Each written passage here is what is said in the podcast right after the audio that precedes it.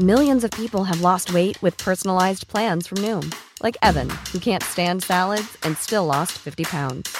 Salads, generally, for most people, are the easy button, right? For me, that wasn't an option. I never really was a salad guy. That's just not who I am. But Noom worked for me. Get your personalized plan today at Noom.com. Real Noom user compensated to provide their story. In four weeks, the typical Noom user can expect to lose one to two pounds per week. Individual results may vary. Hey, it's Ryan Reynolds, and I'm here with Keith, co star of my upcoming film, If, only in theaters, May 17th. Do you want to tell people the big news? All right, I'll do it. Sign up now and you'll get unlimited for $15 a month in six months of Paramount Plus Essential Plan on us. Mintmobile.com slash switch. Upfront payment of $45 equivalent to $15 per month. Unlimited over 40 gigabytes per month. Face lower speeds. Videos at 480p. Active Mint customers by 531.24 get six months of Paramount Plus Essential Plan. Auto renews after six months. Offer ends May 31st, 2024. Separate Paramount Plus registration required. Terms and conditions apply if rated PG.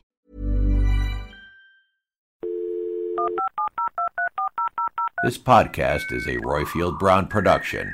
Find others on iTunes. All right. Yeah, I know. Ladies and gentlemen, please remain standing for the singing of our national anthem.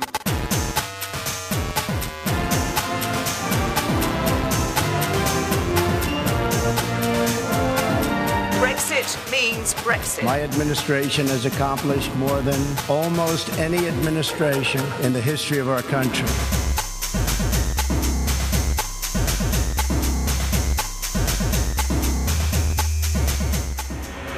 Hello and welcome. My name is Roifield Brown. This is Mid Atlantic, the show where we look at the news and the views from one side of the Atlantic from the perspective of the other. Today, on Saturday, July the 30th, I find myself in my home city, my hometown of Birmingham, which is now the centre of, if not the world, definitely of the Commonwealth nations, because the Commonwealth Games, this uh, annual event, well, annual event, this event which happens every four years, is taking place in my hometown. What is the Commonwealth? What is the future of the Commonwealth? What is Britain's place in the Commonwealth? These are things which we're going to discuss today. Today, I have with me Paul Doddridge, pundit, sage, an all round clever person even though slightly to the right of Attila Hunt, Attila the Hun. He, he's with us from Los Angeles, but originates from Wales, I believe. Uh, Your hometown is Cardiff, Paul. Yes, it is. Why? What? What are you trying to imply? No, no, no, no. It's just that when it comes to the Commonwealth Games, Wales is not part of the United Kingdom, and it uh, it competes by itself. Just making sure that you have the proper credentials to be on the stage, sir. And then across the river, what's the river between Wales and England, David? The River Severn. Right. Oh, yeah, okay, right, right. I'm just checking checking that we all know our geography here. That's just a, qu- a quick quiz question for you. So across the River Severn, we have David Crowther, and you're in Oxfordshire, and you're going to be representing England. Is that right? I didn't realise I was a rep in that sense. Well, you know what? It's as good a title as any. So the Commonwealth is an association of some 54 countries, but is it relevant now? But first off, what exactly is the Commonwealth? The Commonwealth is one of the world's oldest political associations. It's made up of 53 states across six continents, previously ruled by the British Empire in the 19th and 20th centuries. It has a total population of 2.4 billion people and includes countries like Canada, Australia, Nigeria, India, and much of the Caribbean.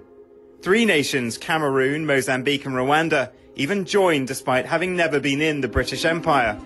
Membership is voluntary and based on a shared commitment to values, including liberty, human rights, trade, and good governance. The Commonwealth Games, a sort of mini Olympics, also takes place every four years. But there are questions about the relevance of this organization.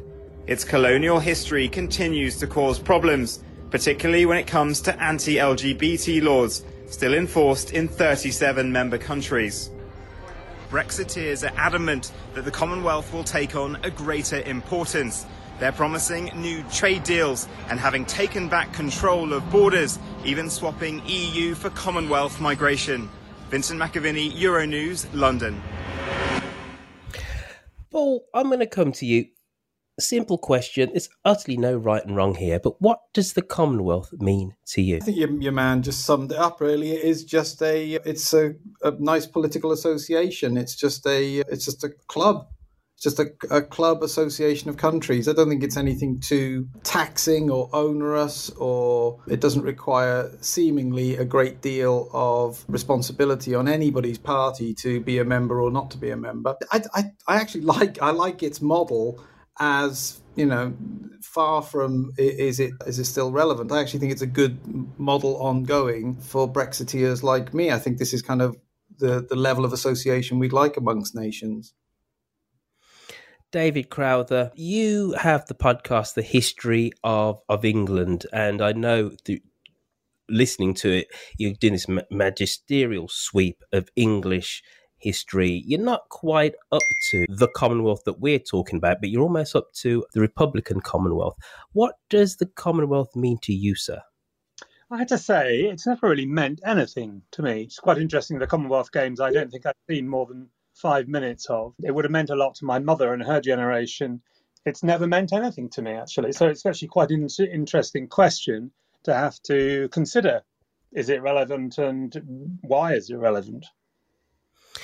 Do you believe, David, that with the with the realization, with the new reality, sorry, that Britain is has Brexited, that this potentially, in terms of at least Britain, could breathe some new life into our role in this organisation. We have to find a role for ourselves.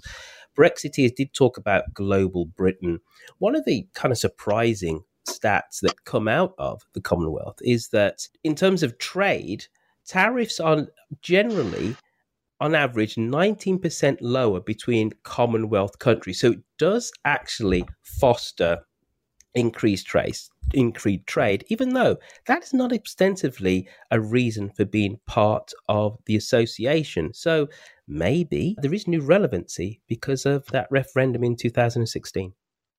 I don't mean to be negative about the Commonwealth in particular, I'm sounding a bit uh, neggy, but before I say anything positive, I'd say Brexit hasn't changed the importance of our relationship with Europe, and nor will it ever. It's they're still our largest trading bloc. We are we have a shared history with with Europe.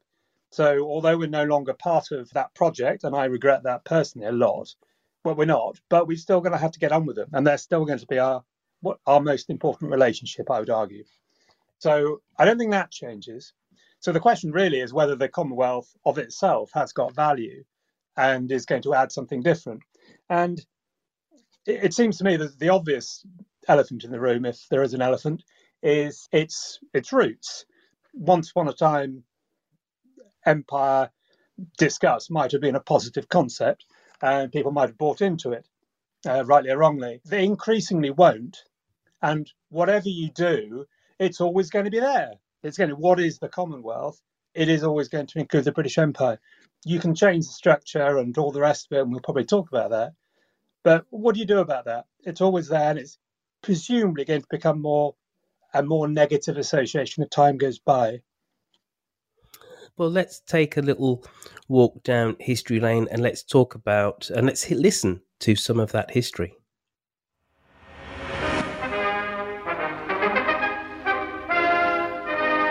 The first time since his illness five months ago, the King attends an official function. The occasion is a luncheon in honor of the visiting Commonwealth statesman. By a happy coincidence, it is held on Princess Elizabeth's 23rd birthday. In addition to goodwill messages from all over the world, the Princess receives the personal congratulations from the Dominion leaders.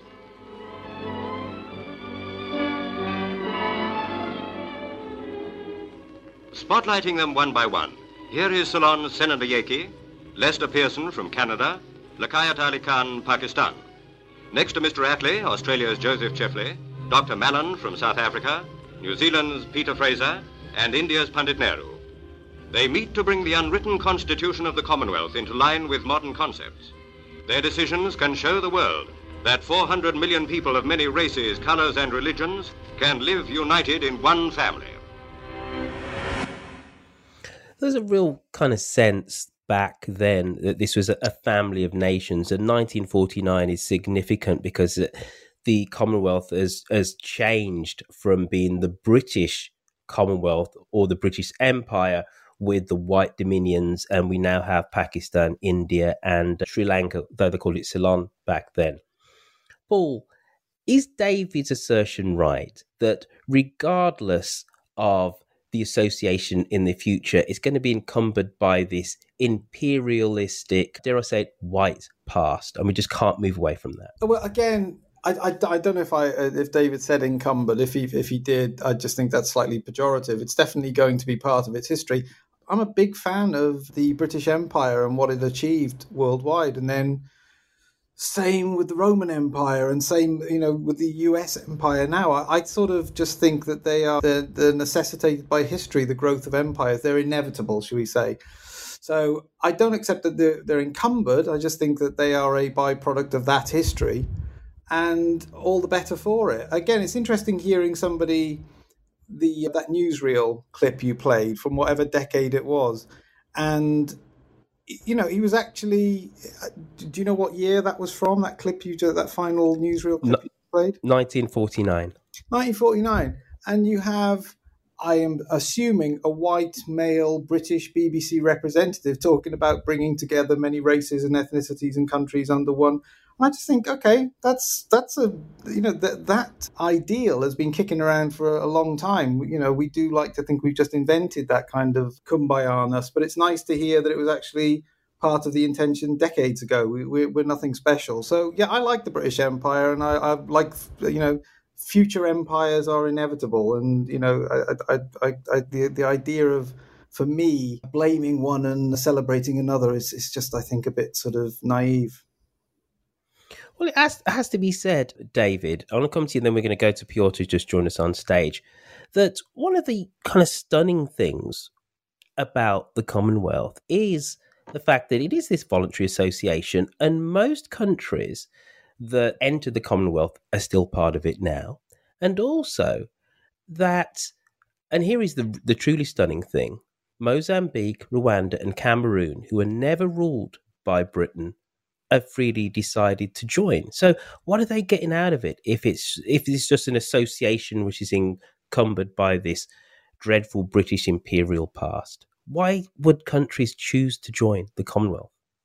Well, it's quite interesting actually that I see the the, the Gabon and Togo joined last year. They were and one is francophone and one was an, an ex-German colony. So which which is interesting, and then got me thinking about that. I mean, personally, I think you'd have to find a way of trying to park the British Empire. And so I understand what Paul means, and I certainly agree with Paul's view about, you know, demonizing the British Empire over any other empire. But nonetheless, the idea of colonization is no longer a positive one. So I think you have to try and find a way to park that. And personally, I think, you know, you have to try and look at the organization and the leadership.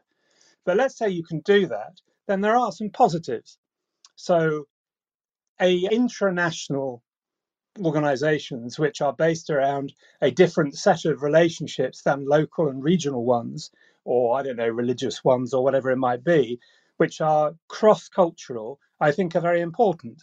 And I think that's true of us as a nation and different nations and between nations, because you have to find ways of bringing people together. So anything which brings people together across a broad range, I think, is useful. The second thing, I think the the biggest thing that actually, in a way, the Commonwealth has got going for it is the English English language. That that is a very powerful force in bringing countries together because it is the world's language now, and I don't think that's going to change. So there is something in that somehow, a connection across, which is you know non-national, non-regional, fully international. The thing exists, so you don't have to invent it. There is a relationship that gives some countries a voice on the world stage that they wouldn't necessarily have through the UN or have a smaller voice. So it does have some things going for it, I am forced to admit. Mr. Yeah, Curzon. Yeah, um, if you were trying to get everybody up here today to have a fight, is you might as well just take your ball home now. We all we're all reasonable and agree. Oh, I, listen, I, I, don't want to fight about this because I, I, think I actually quite like the association. Why do you even and, invite and me then? You only ever bring me in so people can like throw bricks at me. Paul, ab- absolutely not, sir. You provide intellectual heft from time to time. Sometimes a little bit of comedy, but every, but every now and then, you know, the odd little bit of intellectual heft. But moving on, Piotr Curzon, we live in a multipolar world. America as the hegemon isn't what it used to be. We have the rising power of China. Russia is struggling to find its place in this new world order. what says you about the Commonwealth? Can we have this loose association of some 54 countries, of which at the heart of it is civic governance, laws about democracy and, and free trade? Will it have a place in, let's say, the mid 21st century? Well, you set me up as always so kindly, Roifield. You know, to to, to Paul's points, I'm actually inclined to agree to a certain extent with both. The uh, the Commonwealth is something that is based on, you know, un- unfortunately, a pretty dark past, well, incredibly dark and, and, and unpleasant reality. But in its form as it stands, it is a very, I think, constructive force. The Commonwealth Games, the sharing of cultures, of e- economy, the push for democracy, albeit in different interpretations, perhaps, I think is a very powerful force. And when we are in this new multipolarity, middle powers or upper middle powers like the United Kingdom, France, and so on, for the UK to to still have this sort of way to influence countries through soft power is is is going to be very welcomed by them. And clearly there's something appealing about the Commonwealth because not only have we had several countries join recently, but we also have Somaliland, which is not technically a country, but it's still a sizable chunk of Somalia. We've got South Sudan, we've got Suriname, we've got Burundi and Zimbabwe, which have all applied in the past 10 or so years to join. So quite clearly, there's something here that is appealing to develop developing countries to the global. Now, again, it's I think we have to keep in mind that countries are free to come and go as well. And in a in a world where we are seeing this growing threat of autocracy, countries, I would disagree with you that China is rising. I think it has risen, but it is it is fleeting a little bit. Yeah, it- it's it's still got a it's still got a way to rise though. It hasn't Perhaps, risen, has it? It still hasn't risen. save. I think I think my tense was correct there. Well- it's still rising. Got a way to go. Maybe in some ways, but the point being is that China doesn't have a collective system like the US does with its alliance network, and the UK's, you could argue, is the is the Commonwealth. Again, it's built on pretty, nah, you know, unpleasant backgrounds, but as it stands modern day, uh, it's it's it's a it is a, a pretty powerful you know entity. And when Brexit was happening, before I realized just how much Brexit would be, you know, you know, uh, but I'm I'm not I'm not pro Brexit. I was one who felt that the UK should be have a looser relationship with the EU and have a deeper relationship with other Commonwealth countries. Now, obviously, the situation is completely different, but it still does op- offer the UK an opportunity to have a really good relationship with predominantly countries of South Asia and and uh, South and East Africa, which is where we're going to see the biggest amount of development. Um, Nigeria is what going to be an, an, an energy and largely speaking a superpower of Africa in uh, decades to come, and the UK having a, a unique relationship with them. Like France doesn't have a Commonwealth system, and France's you know military engagement in the west of Africa, for example, in Sahel, has been large, you know, criticized and seen as a neo a neo form of colonialism, which whether or not you interpret it like that. But the point is that Britain does have a, a foothold in a way that France doesn't, and even Spain doesn't in Latin America in certain ways. So I think that the for uh, Commonwealth utilized correctly could be of great benefit to the UK specifically.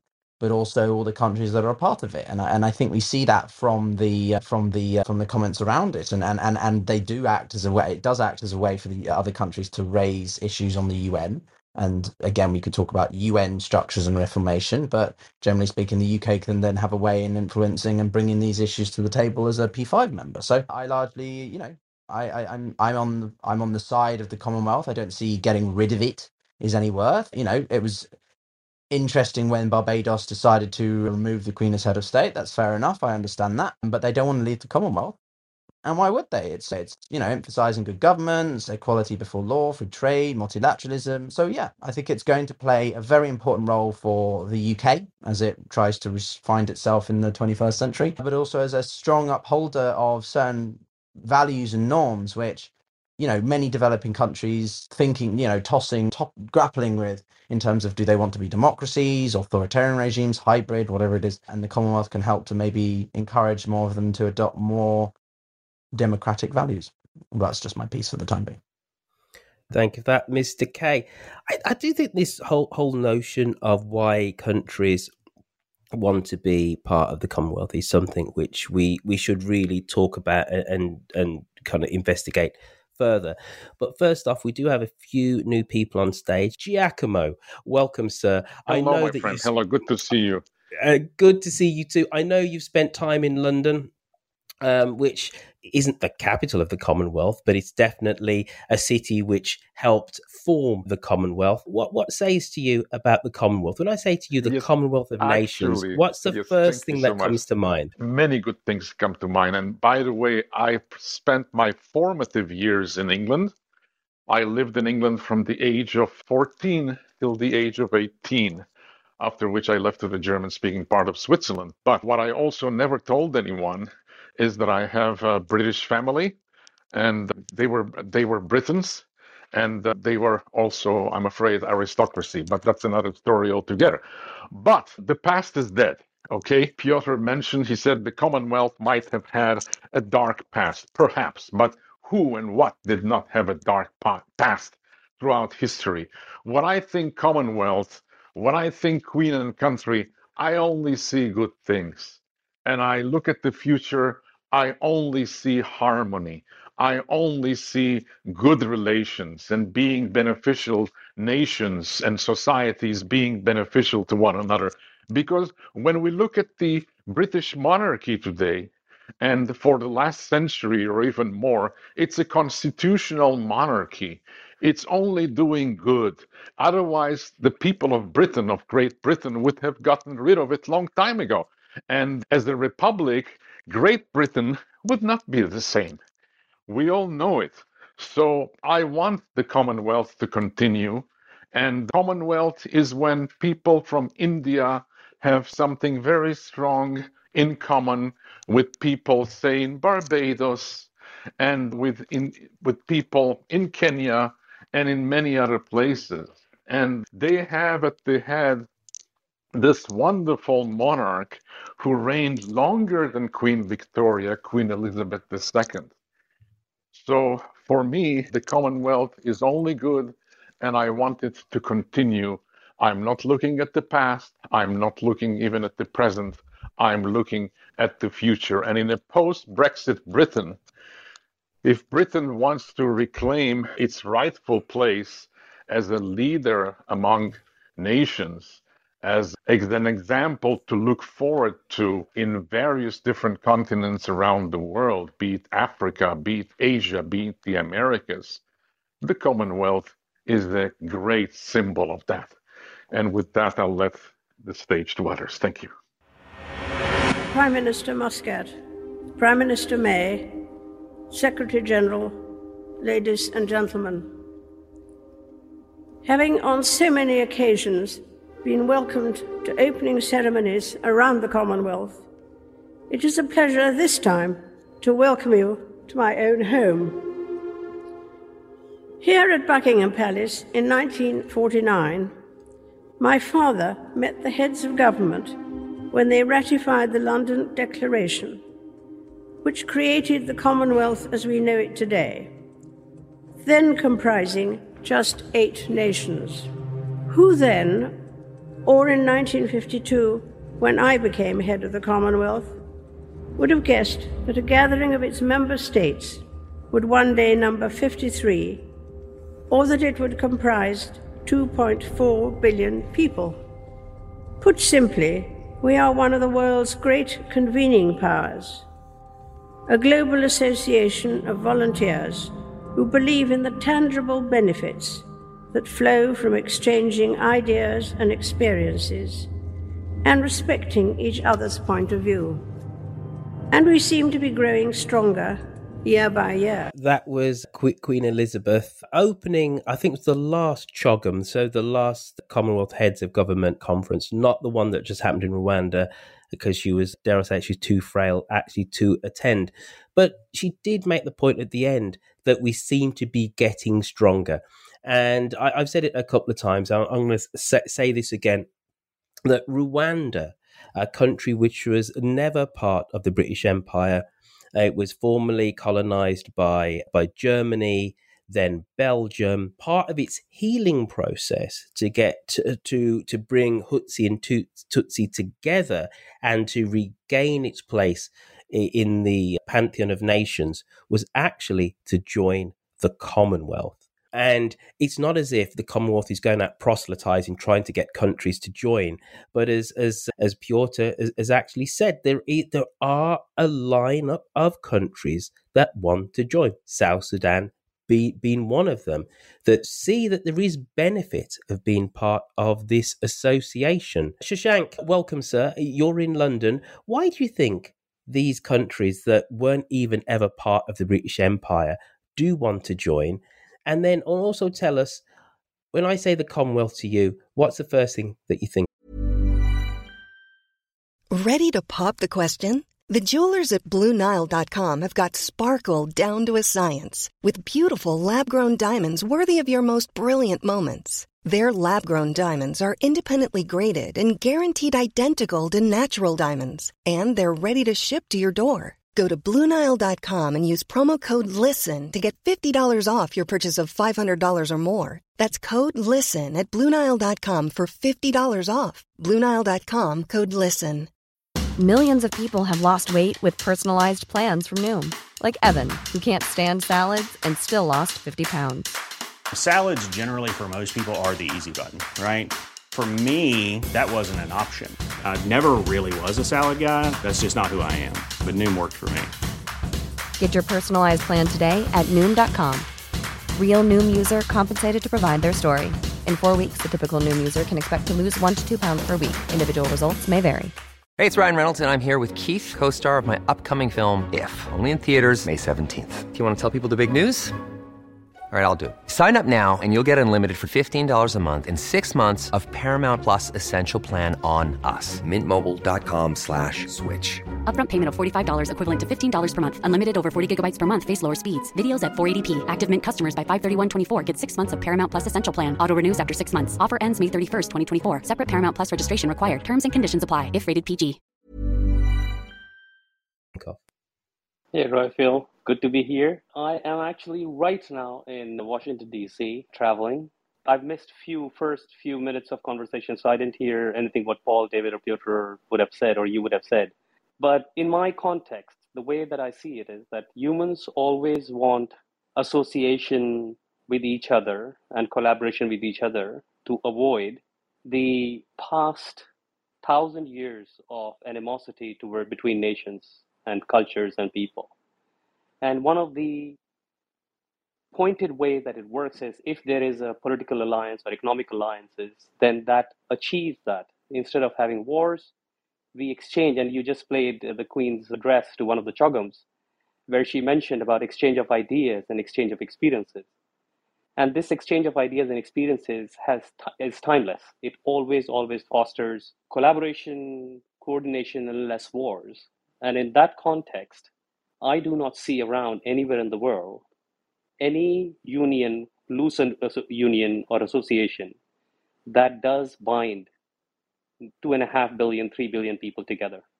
So from that context, the Commonwealth is not itself sell by date. But yes, the context of where it started with the colonial empire and everything else, etc., of course, that is no longer relevant because that empire doesn't exist. So people who live with that historic piece and they think somehow it gives an extra power to Britain in certain shape or form, that no longer exists. But the nations that want to join the Commonwealth is because they do understand the exchange of ideas and experiences and knowledge does strengthen everybody. And it's not one way traffic, it's a two way traffic for every nation on planet Earth.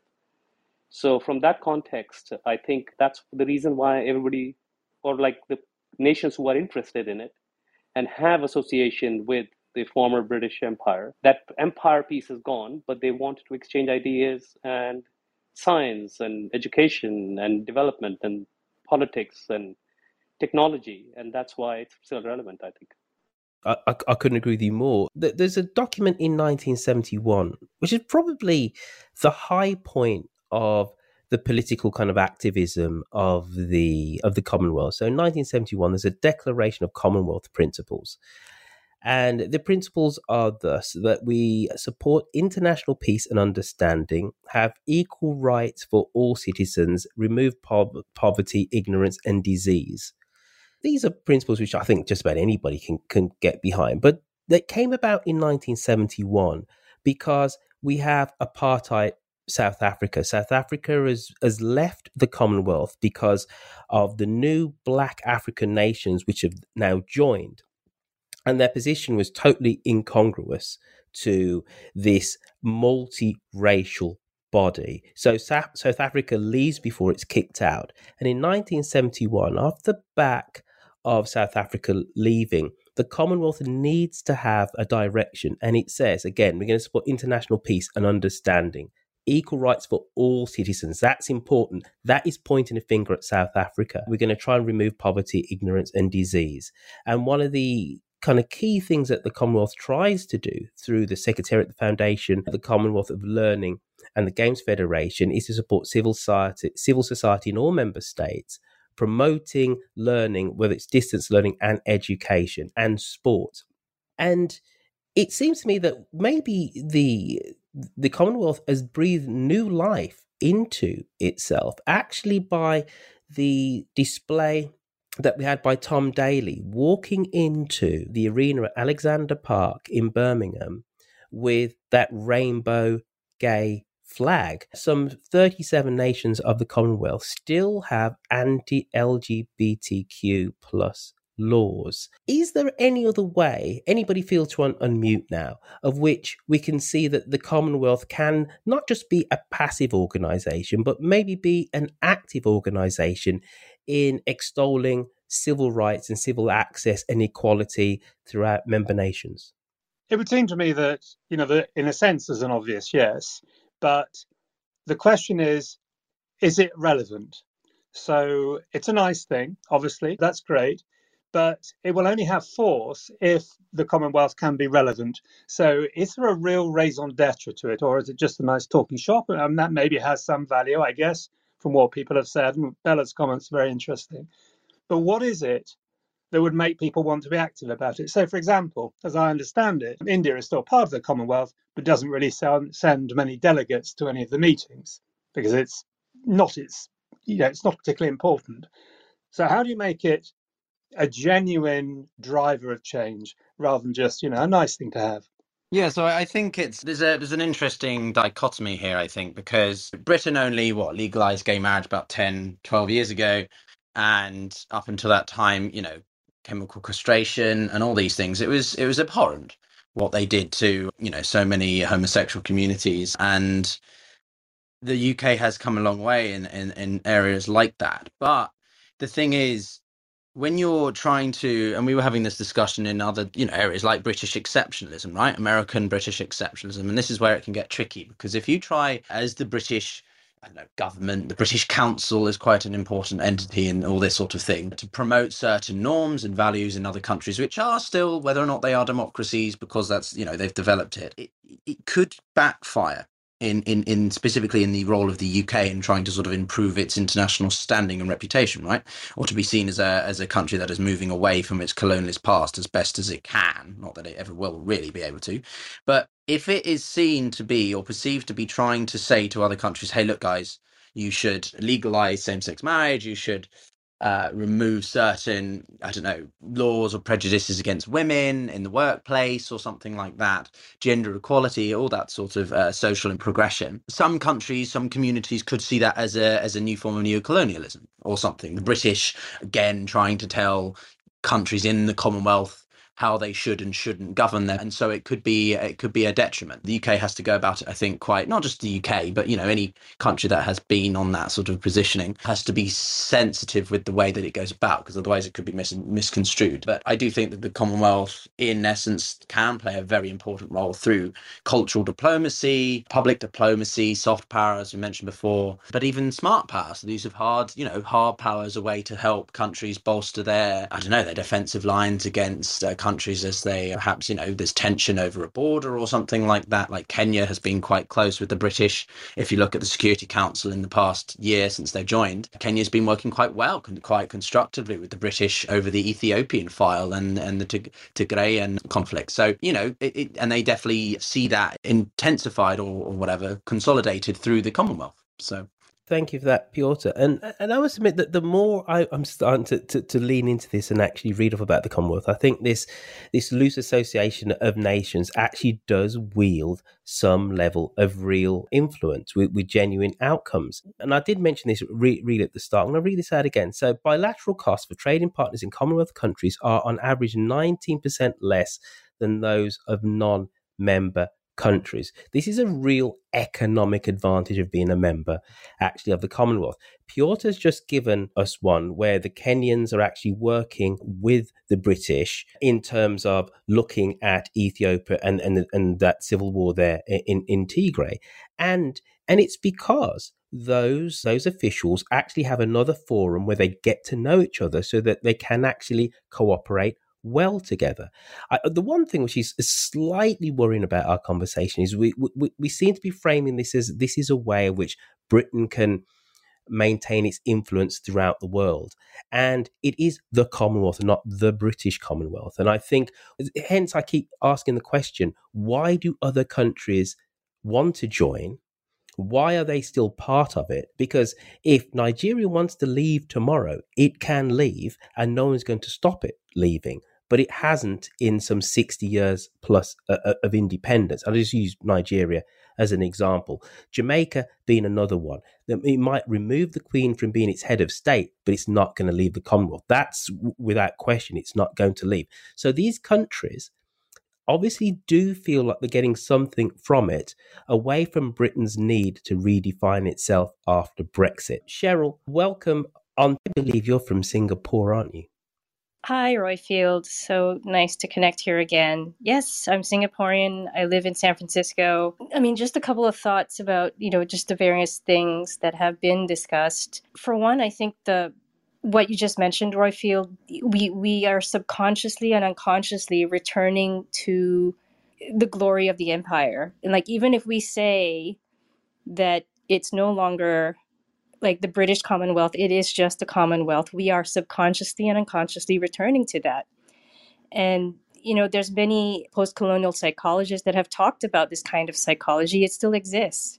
And so I, I think, you know, it, it's it's present, you know, even the idea of 377, you know, the anti-gay laws that were set by colonial powers, I mean, any kind of stepping in leads to, you know, an, an increase in fragmentation around different factions, right? Which is what was mentioned earlier. And so, I mean, as much as we try to say, Cheryl, know, move forward. I, I, I, really want to, to make your point, but uh, tell us what exactly what 377 is, because I must admit, I don't know. Oh, so I'm sure there's okay. other people that don't. So, so the anti-gay law that was set by the you know colonial powers back in the day was, I believe, specifically across the colonies to manage gay prostitution back in the day. The soldiers around the colonies would, would sort of hire prostitutes, and it was same sex sort of prostitution. And I think that law was specifically to manage that. So even though Britain has removed that law, you know, countries like India just removed it, Singapore still holds on to it, Malaysia does, and I believe some of the countries in the African continent still have 377. So it's it's sort of stuff like that, you know, like you know, even though we say we are the Commonwealth, I think it does need some kind of revamping because our our post-colonial psychology keeps returning to the empire.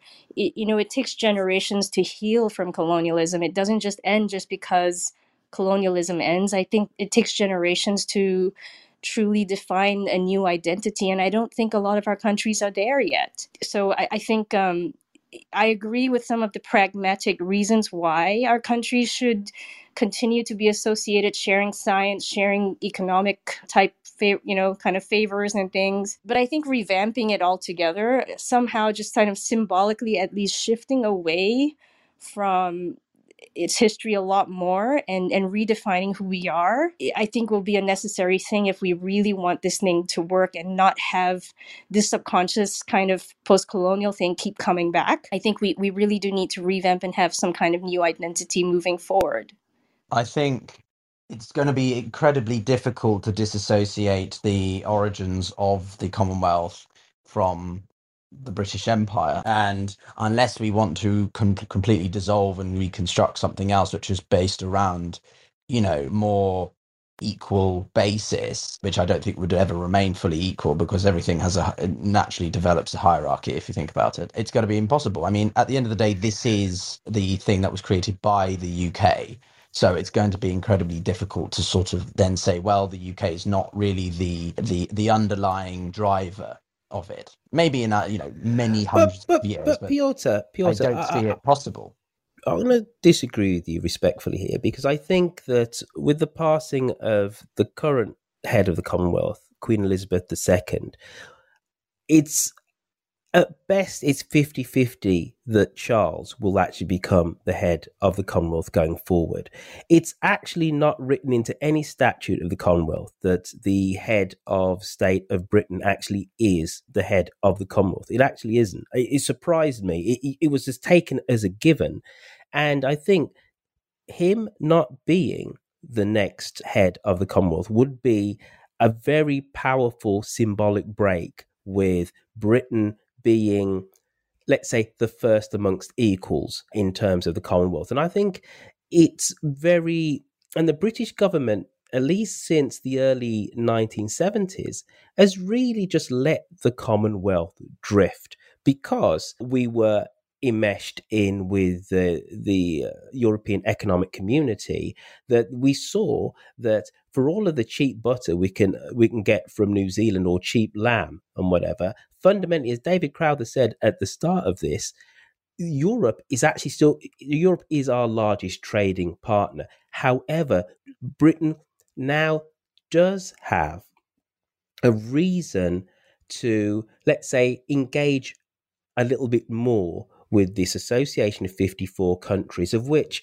I would less say that Britain is the center of it, but the English language most definitely is. And welcome to the stage. Hello. First off, tell us are you either a Commonwealth citizen or are you sat in a Commonwealth country? So, right now, I'm, I'm in Hong Kong. I'm holding a British national overseas passport. It's not exactly a British passport, but it's a colonial legacy. Essentially, I don't, I don't have the rights of a Brit, but yeah, somehow I hold a British passport. Well, yeah. you have you, you you are welcome on this stage, sir, and you have as more right than than most in this room to be talking about yeah. the legacy of the Commonwealth. So, Hong Kong is not now part of the Commonwealth, but there still are colonial That's right. ramifications yeah. and legacies of which you've just explained. One, you have yeah. a, a, passport. Yeah. So when we when we talk about the Commonwealth, what's the first thing that comes to your mind? What does the Commonwealth mean to you? So, yeah, I was born in Hong Kong probably like yeah 30 35 years ago yeah it was a colony back then and as you guys probably know hong kong was returned to china in 1997 and there is a, a big debate going on before and after 1997 you know, whether people in Hong Kong should become part of the Commonwealth or become British citizens. So yeah, I, I think ultimately, you know, Hong Kongers have no right to to to to become a Brit. And yeah, I think as you guys know, back in 2019, uh, there was a big crackdown, you know, by China in Hong Kong, trampling on on individual rights, implementing really draconian security law. And starting from 2021, I believe, you know, Britain, the UK, you know, roll out a BNO scheme, essentially allowing people who were born before 1997, you know, during the colonial era to be able to come to UK, you know, sort of like a lifeboat. Yeah, so that that's what it means to me, you know. Oh, I'll actually come to the UK because of that, you know, like the Ukrainians. Do you believe that Britain, post the handover or the return of China of Hong Kong and the new territories should have been a larger voice for democracy in Hong Kong. Yeah, definitely. I think yeah, the, our last governor Chris Patten, you know, wrote many books on it. You know, they, I think he wrote a, a new book recently, Hong Kong Diaries, you know, about how you know sort of the UK let down people in Hong Kong. You know, the UK ruled Hong Kong for hundred years. I think some of the Chinese will say, oh it's sort of a colonial humiliation. But for the people in Hong Kong, you know, they, they, it started in Hong Kong under colonial rule. You know, since that you know we we have the same education, we have the same legal system. So, yeah, I think to a certain extent, you know, the UK back then, I think, failed to fulfill the moral responsibility or the moral obligations. So, I guess for me, strangely, you know, Hong Kong is an exception of UK's colonial rule. You know, Hong Kong thrived back then, and probably now, but not not to the full extent. So, yeah, you know, to me, the Commonwealth is sort of like a beacon of democracy. You know, beacon of freedom.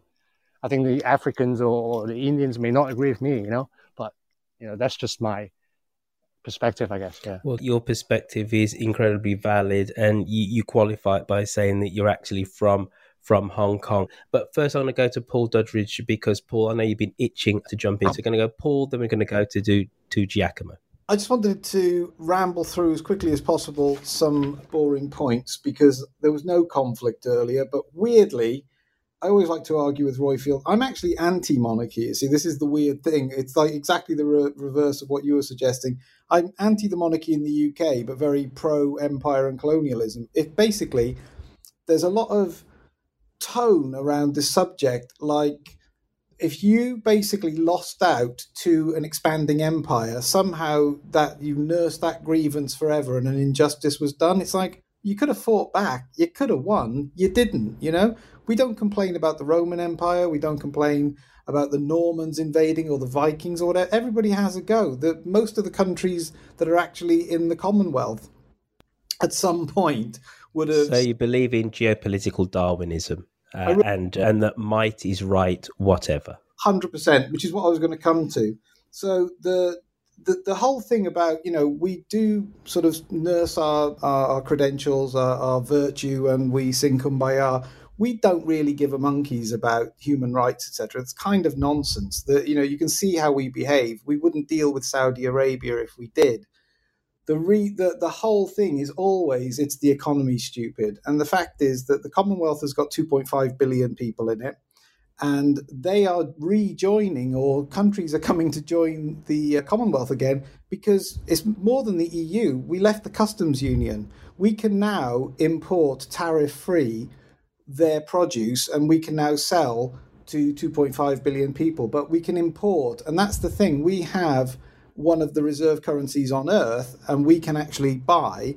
And so if the EU want to make our purchases difficult with them there are people queuing up around the world actual produce countries which many of these are famously all the stuff with the, the, the coffee beans going to Germany and then African countries being ripped off by them. We can actually buy direct without the onerous customs union tariffs.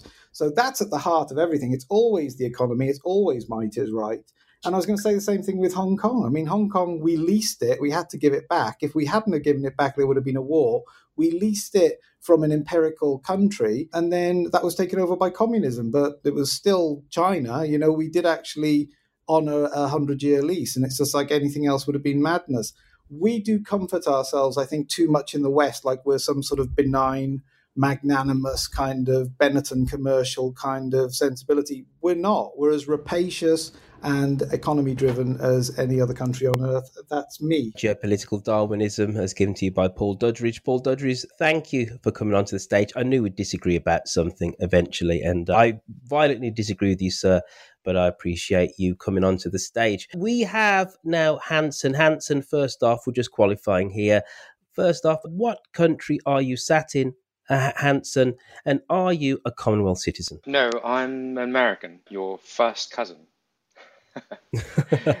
All right, Anson, what what is your point, sir? I like that. So yeah, I, I think Commonwealth is a fantastic institution and organization. I don't see an expiration date on it yet. Yes.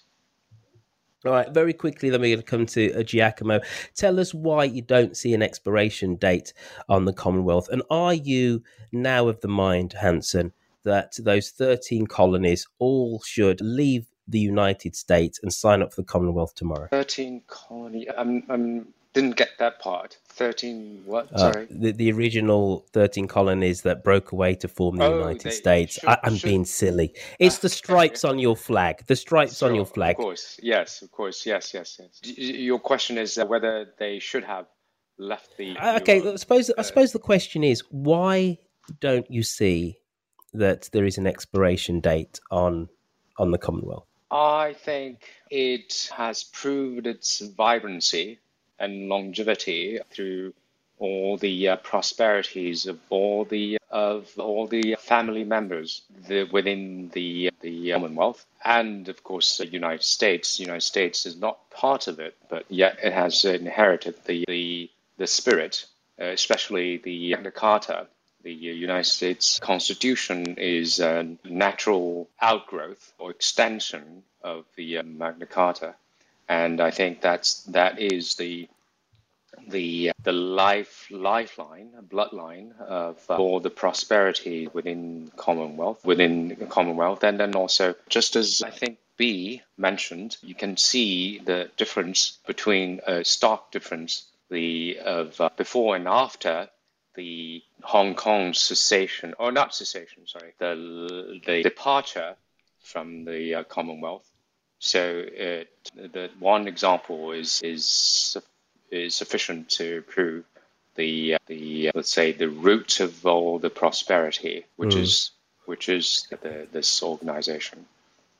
Well, yeah. there, is, there is there is something in it in terms of signing up to the Commonwealth. If we look at uh, the countries who are amongst the highest performing of the Ibrahim Index of African Governance, seven out of the top ten are Commonwealth nations if we to take if we to look at again in sub-Saharan Africa, I'm just using these as there's a whole load of data and stats here. But if you look at the Commonwealth countries in sub-Saharan Africa, seven of the top ten are the highest performing countries in terms of gender equality. That's not to say that they don't have a way to go, but by lots of many metrics and indices, a lot of those Commonwealth countries do much better than their non Commonwealth neighbours. I, I wanted to remind everyone that in the beginning of the 20th century, one fourth of the globe, 25% of the globe across all continents, hoisted the Union Jack. Okay, and I mean, uh, had it had it foist upon them? You mean? Yes, yes, yes, yes. The Union okay. Jack floated in 25% of the globe, whether we, for good or bad, whether we want to recognize it or not, it's a fact. Okay. And that is a legacy, that is a common heritage. And you cannot erase a common legacy, a common culture, common. You have to look at all the good that came out of it. And unfortunately, as a few of you mentioned, during the years that Great Britain was part of the European Union, the Commonwealth organization was an association was neglected. And now that Britain is Britain again, I think that uh, that relationship sh- should be explored to its fullest extent. And no, the uh, colonialism of past years is gone. I mean, look at India today. My God, 1.2 billion people. Look at Nigeria, one of the most powerful countries in on the African continent, a major, major petroleum exporter, and so on and so forth they they will have no inferiority complex when they are sitting at the table with the representative of Great Britain. Uh, it can be used to everyone's advantage. And slowly, slowly, the domination of Great Britain on the Commonwealth group of nations is waning. And my friends, I was in Hong Kong first in 1987, 88, 89, and I was there still in 96. And I remember at the time, one of the main tasks of Great Britain was to give back Hong Kong and make sure not to act as a former colonial master and disappear as quietly and with as dignified a manner as possible because China was a huge rising power. And the last thing that Great Britain wanted to do was to appear as a former arrogant colonial master. That's why it sent there to the lowering of the flag and everything, Prince Charles. And I remember at the time he played that role beautifully. That's all I have to say for now. Thank you. Thank you for that, Giacomo. Now, you did say you wanted to jump in, but let's just welcome new people onto the stage. Bijan, and then we're going to go to you. Sir. So, Bijan, welcome. I'm going to ask you the question which I've asked new arrival to the stage.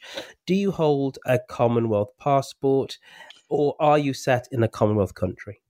Hi, everyone. Uh, well, I hold a British passport, although I feel a world citizen if that makes me welcome to this room, then I can carry on. Everybody's welcome, sir. It's just a, just a way of qualifying people's insight when it comes to the Commonwealth. But a global citizen most definitely can and is welcome in, in this room. So, far away, what's your point, Bijan?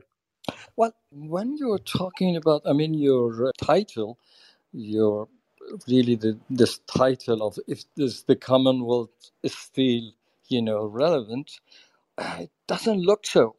I mean, we are born free, and having, you know, on your flag, although I'm not for flags and symbols, having the flag of someone else just in the corner, it reminds those years of colonialism, and it's not changing. I mean, if India wants to have a relation with Kenya or Nigeria, they are independent nations. They can do it without a middleman. With all respect to the royal family, the queen, wonderful lady. But Bijan, Bijan, but they do.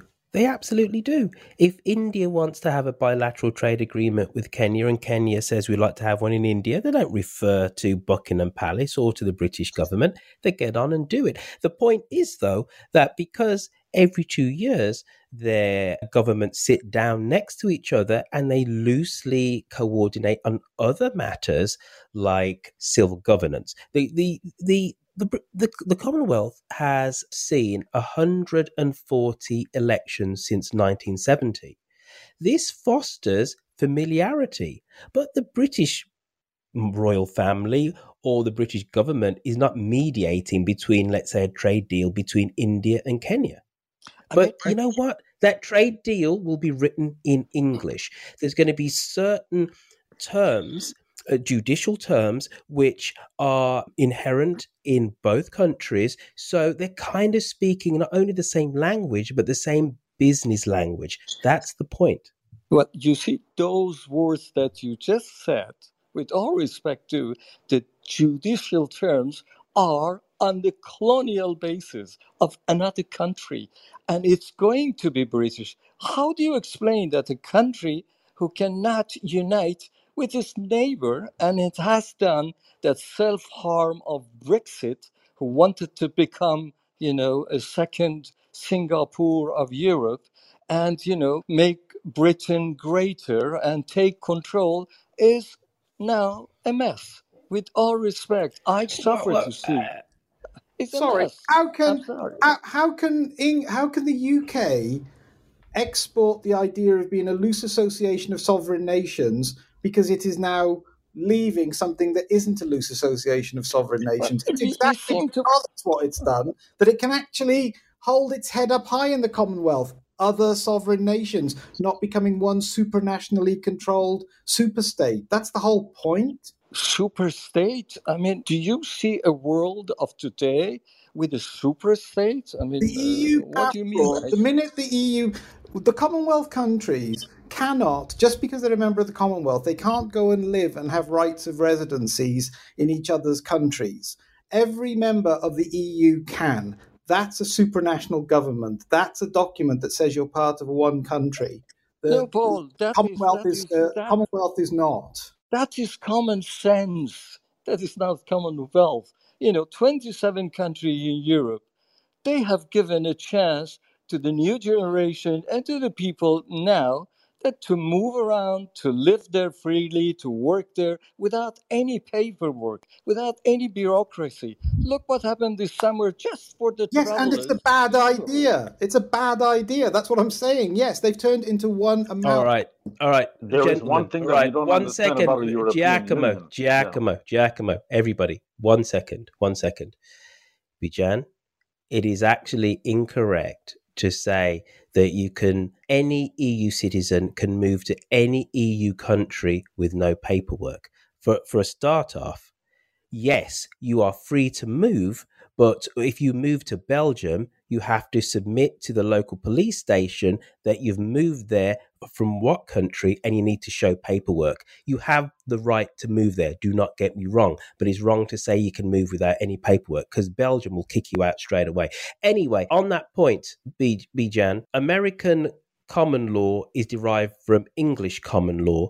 Are you then saying right to, to your point that this is a colonial a legacy that when america enters into let's say a trade agreement with i don't know st kitts in the west indies that the very fact that both parties are speaking english and both documents will kind of roughly measure up to each other because they're written with the same kind of common law business law etc this is a colonial legacy and it needs to be thrown out not about throwing out, but if you remember, Australia, I don't know which was the year, they made a referendum just to kick the Commonwealth out to get no, no, no. It, it wasn't a referendum about the Commonwealth. It was a referendum about the monarchy, of which, because the Republican side was divided in terms of the system of governments, would governance would there be a direct election to the president, or the president be elected from from Parliament?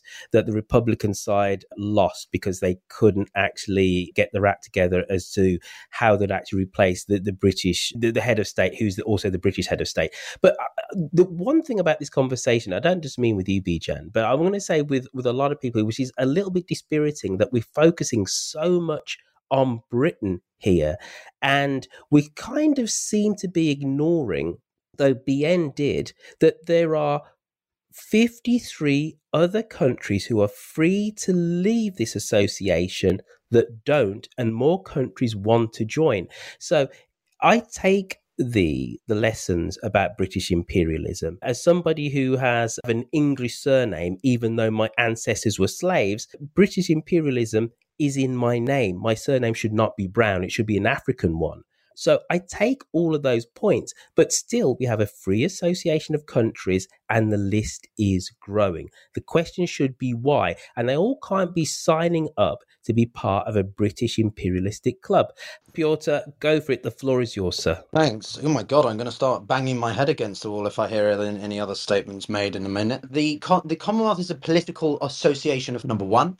The EU is a supranational organisation made up of sovereign states which combine elements of fiscal, monetary, political, and economic policy. So they are not the same, and we should not be comparing them together as was attempted to be made. The uh, statement that you can move freely beyond the EU with any paperwork I mean, no, that's not true. You need documentation. Once you're in the Schengen area, then you can move freely within the Schengen area, but you need a certain visa. As lovely Brexit has made, I now have to uh, get a visa every time I want to go to the European Union. And because some people in the country decided, yes, let's leave the EU, I now can't live and work there. So thank you very much. But aside from that, the Commonwealth is something that whether or not you like it, is going to still be grounded in the former past of colonialism. We can move past that, and we should. These points that are being made in the comment section by others about, you know, com- uh, communism being bad and everything that has come to pass about it, and, you know, the Roman Empire and all this sort of stuff. Yeah, everybody's done bad shit, and we need to move, you know, we need to focus on trying to well build the commonwealth up into something better i'm on board with paul's realpolitik approach to a point which is that yes we are pretty self-interested and what are we driven by? We are driven by our own vested interests first and foremost. Realism continues to be the dominant theory in international relations for a reason. And any idealist any liberalist who says that you know the idea of international cooperation is brilliant and amazing Sure, yeah, in theory it is, but in reality, what happens when push comes to shove? We see realism coming back with a vengeance, and that is the case with the Commonwealth. In its purest form, it's trying to be altruistic, it's trying to be liberalist and say we can bring countries together to work together and move on from the dark past that it is originated from. But in reality, as well, it's an economic benefit for a lot of the countries, and particularly the United Kingdom. So the UK is still, whether or not there is a new head of state who then is the head of the Commonwealth, that could be an interesting way to diversify the power structure. But you're not going to be able to disassociate the fact that this thing is born and bred from the original British Empire. And I think, uh, just on a side note, Brexit was a fucking terrible idea because we've lost an economic market of about 500 million people, and the UK was not actually in the UK's in the EU system as the Leave campaign tried to perceive it. It was all smoke and mirrors, all bollocks, and the UK, as because of it, has now probably lost about 8 to 10% worth of growth over the next 10 to 15 years. We've already seen a 1.5% reduction in the past year and a half, and that's not even taking into account COVID. So, no, leaving was a terrible idea. We should have stayed in the system and improved it from within. And any financially responsible nations like, say, Greece or the pigs, as they were frankly unpleasantly known, weren't going to affect the UK economy because they don't have the same currency. The euro crisis was bad for the British economy in an aggregate sense, but specifically from a fiscal and monetary aspect, the Mr. UK K. got off relatively well. Anyway, I love I love the fact that we've had There we this level of passion about the Commonwealth. Utterly, utterly love that. What what I am going to do now, though, and I haven't said this at all. I've been so engrossed with, with this whole conversation. Is actually remind people this is actually recording of the podcast Mid Atlantic, where we look at the news and the views from one side Atlantic from the perspective of the other. At least that's what we do normally. So, on that note, what I'm going to do, please indulge me, everybody. I'm going to play one last clip and then I'm going to wrap up the recording of the podcast. However, I'll still keep this room going for about another 10 to 15 minutes. So after Piotr Kurzin's impassioned screed against uh, Brexit, we go to this clip. It's time now for the 2022 Commonwealth Games opening ceremony here at the Alexander Stadium in Birmingham. Let's hand you over to Hazel Irvine and Andrew Cotter. Now, this is the way to arrive in the stadium. A rich history of car manufacturing in the Midlands. The Prince of Wales and the Duchess of Cornwall to represent Her Majesty the Queen tonight. Now, time to meet Stella and the Dreamers. And they're going to meet some of the key figures from Brum's history. Worcester's dear Edward Elgar dreamed the music of our nation. We'll talk about the Midlands claim to Charlie Chaplin. Samuel Johnson. Eight years to compile 40,000 words. For his dictionary. When I first came to this city, I had never heard its name. But I would come to understand it through the doctors and nurses at the Queen Elizabeth Hospital. It is my honor to say, welcome to Birmingham. Welcome to Birmingham. The Birmingham has has played host to 2.5 billion people in effect with its hosting of the Commonwealth Games and I suppose on a day-to-day basis this is the one legacy that comes redolent in the afterglow of empire. It is the Commonwealth Games. It used to be called the Friendly Games, which happens once every four years. It travels all around the world, just like host cities that host the Olympics do. But it travels around the world, but specifically and only to Commonwealth countries. I must admit, as as a uh, a child of empire, somebody comes wrapped up in black skin who has an English surname, the Commonwealth does mean something to me, and something which, yes, is dripped in blood of the past and the sweat of, let's say, my ancestors, but many other nations. But also, I think there is a potential f- for for the future where countries can meet each other as equals, but have a, loose familial association. One of the clips which we had, which is from 1949, did talk about a family of nations. And whether it's uh, nations that play sport together, cricket or rugby, or nations who happen to speak the same language, they, there is something almost intangible but then is made tangible by those activities which binds them together. So, as somebody who is a product of the British Empire, my parents left their home country of Jamaica to go to the motherland, as they saw it in the, in the 1960s, to go to England to go and work and to help build the economy of that. I hope that there is a future, a real warm future for for the Commonwealth. And I think it's incredibly fitting that my home city of Birmingham has put on a wonderful display to open the Commonwealth Games because if ever there is a city in the United Kingdom which is a Commonwealth city, it is actually Birmingham. the population of Birmingham is majority minority, which means that over 50% of the inhabitants of Birmingham are not white. It's made up by people from the Indian subcontinent, from South Asia, from from Hong Kong, from the West Indies, and from Africa, but also from from bits of the EU. There there are lots of Bulgarians and Polish people that live in Birmingham. And Birmingham is a crazily diverse place. And, and because of that, it's actually a, a very young city and a city with lots of boundless energy. And yes, we should always look back for the lessons of the past, but also we should look forward with hope and with optimism. So I say, I hope that there is a future for the Commonwealth, that it's going to be relevant not only for, for Britain, but still it's going to be relevant for the country of my parents' birth, Jamaica or Nigeria, or for Malaysia or for Guyana. That there's got to be a reason that they all are part of this association and then get something for, from it. So, on that note, I would like to say, David Crowther, what's the name of your podcast, David? So, just so if people want to check it out, it's the History of England. Pure occurs, and it's always great to have you on stage, and, and it's great when you get impassioned. Where can people catch up with you online?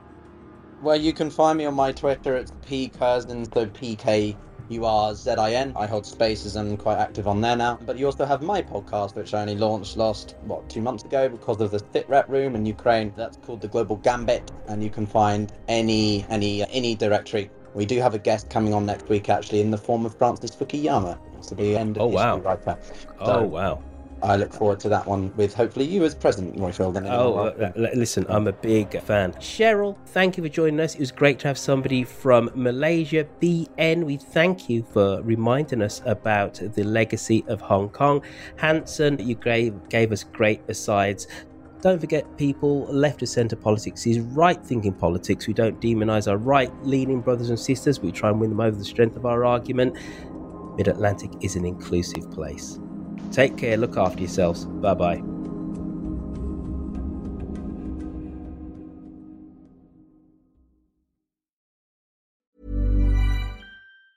Planning for your next trip? Elevate your travel style with Quince. Quince has all the jet setting essentials you'll want for your next getaway, like European linen, premium luggage options, buttery soft Italian leather bags, and so much more. And it's all priced at 50 to 80% less than similar brands. Plus, Quince only works with factories that use safe and ethical manufacturing practices. Pack your bags with high-quality essentials you'll be wearing for vacations to come with Quince. Go to quince.com slash trip for free shipping and 365-day returns. Hey, it's Paige DeSorbo from Giggly Squad. High quality fashion without the price tag. Say hello to Quince. I'm snagging high-end essentials like cozy cashmere sweaters, sleek leather jackets, fine jewelry, and so much more. With Quince being 50 to 80% less than similar brands. And they partner with factories that prioritize safe, ethical, and responsible manufacturing. I love that. Luxury quality within reach. Go to quince.com slash style to get free shipping and 365 day returns on your next order. Quince.com slash style.